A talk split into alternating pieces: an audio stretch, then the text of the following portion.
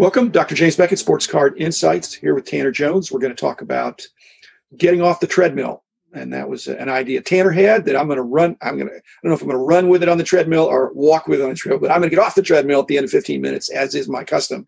But that has interesting implications. It's not the end of the world. It might even be something healthy. So Tanner and I will bat that around. But first, thanks sponsors, Topps Panini Upper Deck, Heritage Auctions, Huggins Scott Auctions, Mike's Stadium Sports Cards, Burbank Sports Cards, COMC.com, and Beckett Media, Beckett Grading, Beckett Authentication.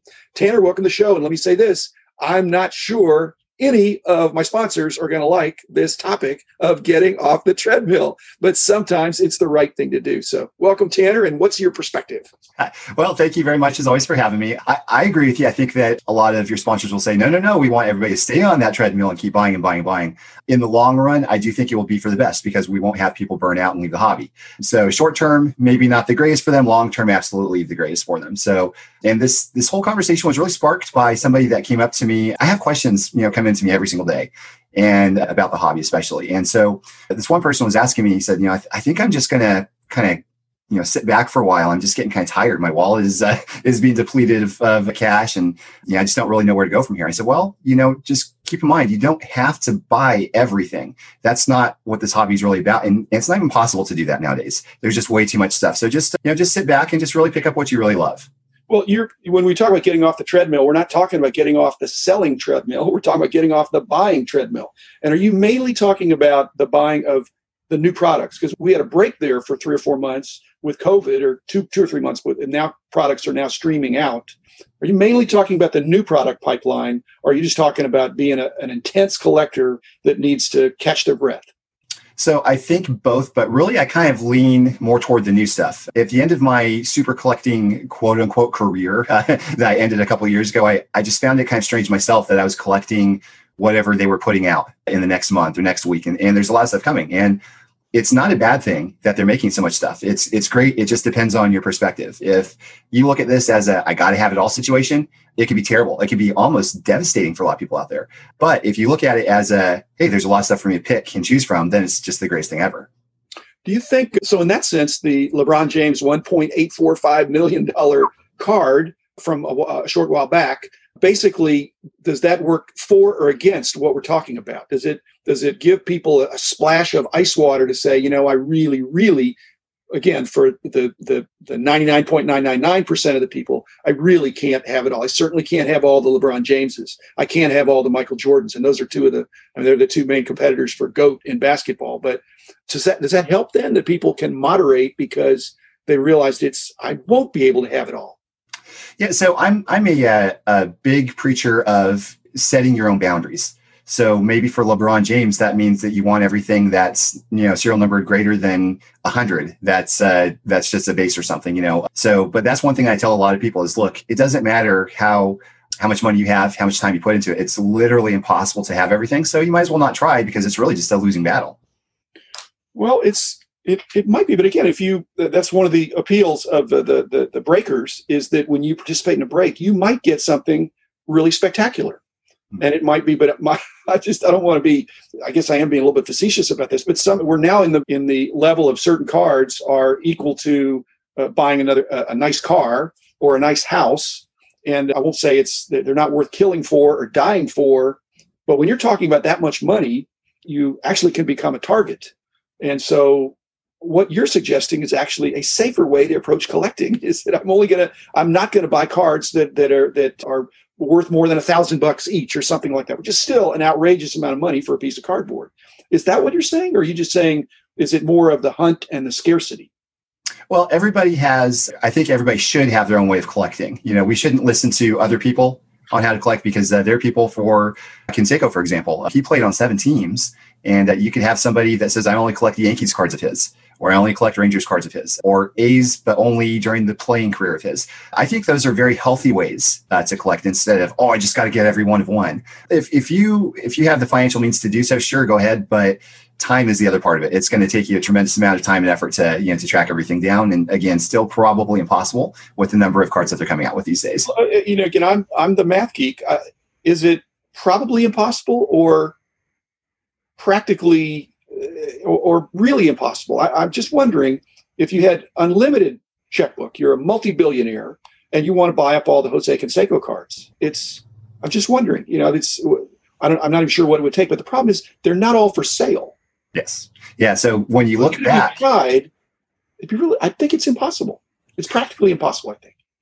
I agree. I agree, and I, I, know this firsthand as well. There's there's a handful of cards I've never seen before in my life from the 80s and 90s. I'll give you. I mean, this is and on, we're not, and we're not even talking about one of ones.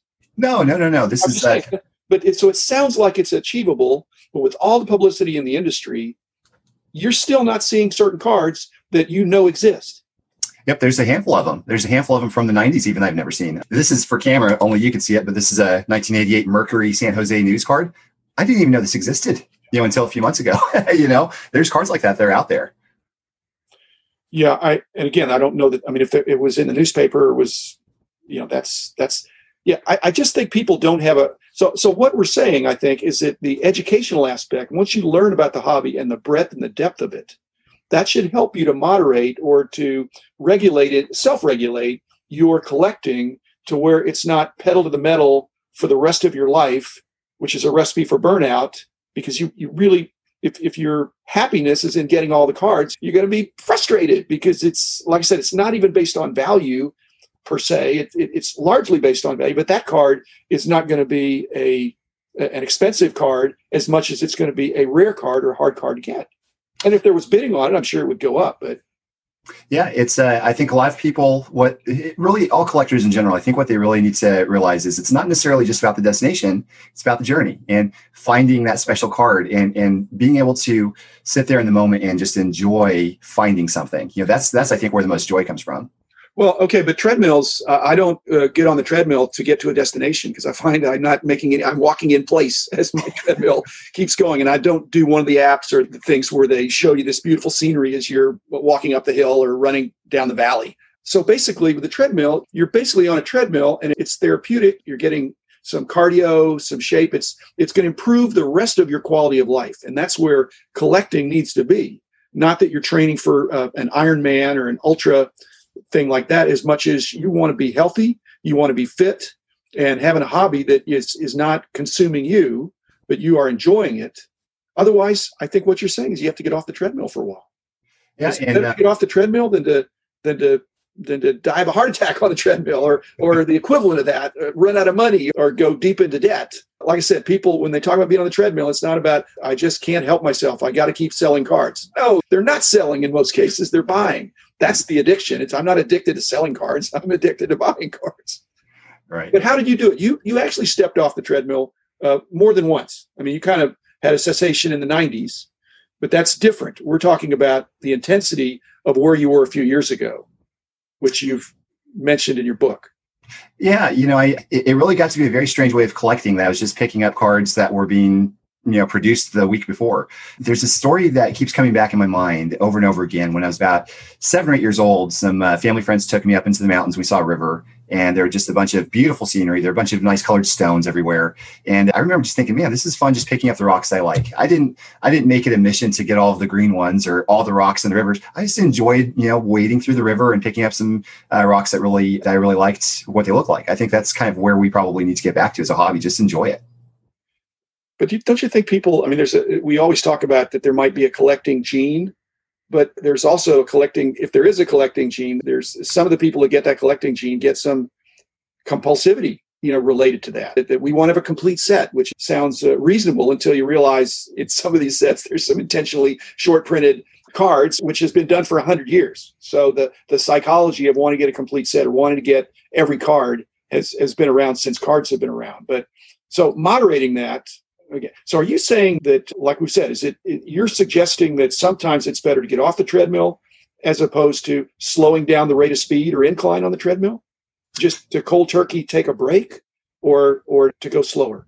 I think it's really kind of different for everybody. It really depends on where you want to be. I'm not suggesting that um, completing a set or rainbow is a bad thing. I'm saying it's probably can be a negative thing if you're trying to complete all of the sets or get all of the rainbows. I think having a goal in mind is is outstanding and, and really, frankly, is is what drives a lot of people in this hobby to continue forward. Um, which is a good thing. So for some people, that means get off the treadmill if they're trying to get everything and just take a breather, especially if they're bored. There should be no compulsion outside of enjoyment to continue on collecting. If there is just boredom, yeah, you maybe stop completely. But if there isn't and you just need to slow down, then yeah, just slow down. When you've had people look at your Canseco uh, super collection over the years, at what point do your friends or family glaze over? Are they able to look at more than 100 really interesting, valuable, rare Canseco cards before they want to get off the treadmill? They want to take a break? Or can they look at, at your whole collection with great interest over the course of a weekend? Yeah, well, where, where, does it stop for them? Because in other words, we're on this treadmill, we're trying to complete this stuff, but for your, the casual collector or the non-collector, we had them at the after you had a you know handful of cards that were uh, like you've shown on your Twitter account. There's some really beautiful cards. Well, you know, it's funny. There's not really uh, that many friends or family members uh, that know much about my collecting. It's really just the online community. But I do remember I had a mechanic come over a number of years ago. I was telling him about my Canseco collection. He goes, I remember Canseco. I like him. And I'd love to see some of your cards. So I pulled out this box. I was so excited to show him the A6 Honors Highlights White Letter, the one of ones. He's like, yeah, yeah, yeah. Show me the rated rookie. That's and what I'm saying. Okay. And he wouldn't care whether it was, you know, a black label 10 from BGS or raw. No, it didn't matter. You know, hey, take a look at this aqueous. No, it didn't matter. You're trying to figure out who are you trying to impress or who are you collecting for? And you could say it's for myself or it's for me and, and my friends who who can really appreciate it because you know the values of the cards now are so extreme that you can't you know, it's just hard to explain that to somebody that's not in the organized hobby. Yeah, well, that's a very, very good point. Who are you collecting for? I think when we've added this online element for collecting, there's a lot of people that buy, I think, to impress other collectors. When you start picking up cards to impress other people and not yourself, maybe it's a good time to you know cut back a little bit. Well, it depends on how important it is to you. I mean, if it's to Im- impress them or it's to dominate them or to make mm-hmm. them have nightmares that they don't have what you have or to be jealous or something. Now, I'm being, again, a little bit facetious here, but it's there's a competitive element that's good. And then there's a competitive element that can become cutthroat and can get in the way of the rest of your life. Because, like you said, the, nothing wrong with the card companies, but they're putting out product in order to sell it. And the breakers are, are is uh, the breaking culture has, has put an opportunity for some of these cards you know, with a lottery kind of aspect, the chance to get some really valuable cards without spending the, the gigantic bucks it would take to to, to buy a, even a box in some cases, and certainly a case. But you know, from some of the cards you really fell in love with from the the mid late '90s, you know, they were they were one per case. Mm. Some of those, or or or even or even less. So, well, Tanner, that's that's I think enough for today. Talking about the getting off the treadmill. We're not saying that everybody needs to do that, but some people need to do that, and maybe it's taking a break, maybe it's turning turning down the speed. But there are things that are more important than, than card collecting. So, I think it's like I've mentioned that if the hobby's a balloon, it's sure getting pretty full, and it'd be better to let a little air out or get off the treadmill for a little while than to than to crash or or pop. So that's it for today. Thanks, Tanner. Be back again tomorrow with another episode.